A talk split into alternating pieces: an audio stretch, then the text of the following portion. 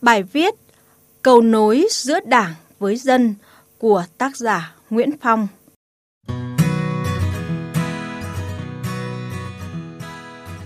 Quý vị và các bạn thân mến,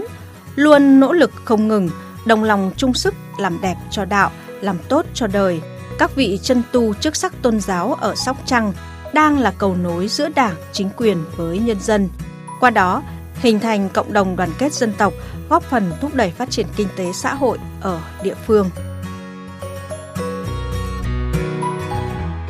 Sóc Trăng là tỉnh có đông đồng bào dân tộc thiểu số nhất vùng đồng bằng sông Cửu Long với 35,44% dân số, trong đó dân tộc Khmer chiếm 30,19%, dân tộc Hoa chiếm 5,22%, các dân tộc khác chiếm 0,036%.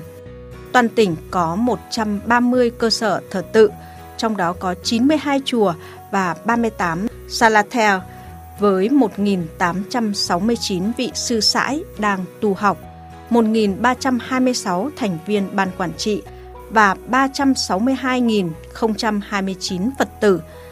Tại các chùa Phật giáo Nam Tông Khmer, hoạt động tín ngưỡng tôn giáo, lễ hội văn hóa truyền thống luôn được duy trì theo phong tục tập quán tốt đẹp của dân tộc. Hòa thượng Tăng Nô, Phó Thường trực Hội đoàn kết Sư sãi yêu nước tỉnh Sóc Trăng, trụ trì chùa Khơ Leng cho biết, chùa Khơ Leng có niên đại gần 500 năm, đã qua 20 đời trụ trì. Các vị luôn thể hiện tốt truyền thống đoàn kết gắn bó giữa các dân tộc. Qua các thời kỳ kháng chiến chống giặc ngoại xâm, nhà chùa là nơi nuôi chứa cán bộ và lưu giữ tài liệu bí mật của cách mạng nên được tặng thưởng nhiều huân huy chương cao quý của nhà nước.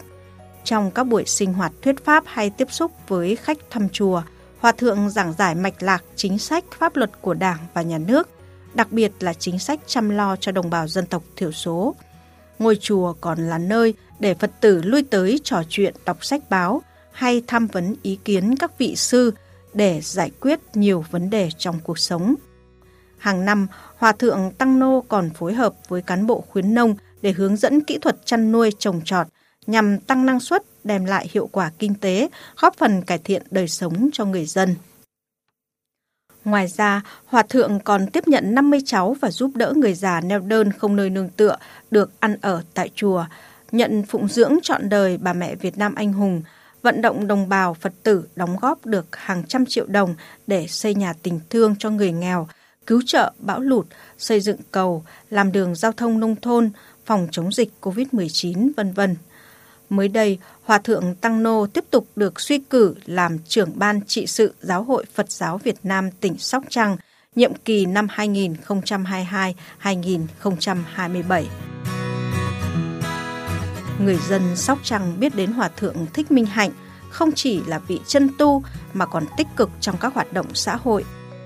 Trụ trì một ngôi chùa ở vùng sông nước, người dân đi lại khó khăn, Hòa Thượng đã vận động xây dựng 450 cây cầu bê tông cốt thép với tổng giá trị gần 100 tỷ đồng, xây dựng 250 căn nhà cho người nghèo, hỗ trợ học bổng, xe đạp, xe lăn, đóng cây nước, khám và điều trị bệnh miễn phí, nấu cơm, cháo từ thiện, cấp phát áo quan, tặng tiền, quà, nhu yếu phẩm với tổng số tiền gần 40 tỷ đồng.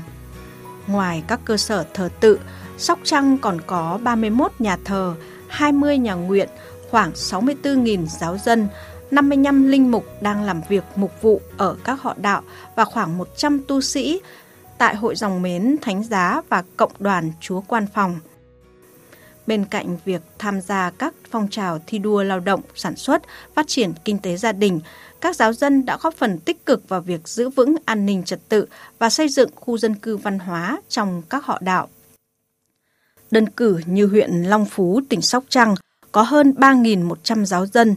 Nhờ tích cực giữ gìn an ninh trật tự tại địa phương, nêu cao tinh thần cảnh giác, không để các phần tử xấu lợi dụng vấn đề tôn giáo để chia rẽ khối đại đoàn kết toàn dân tộc.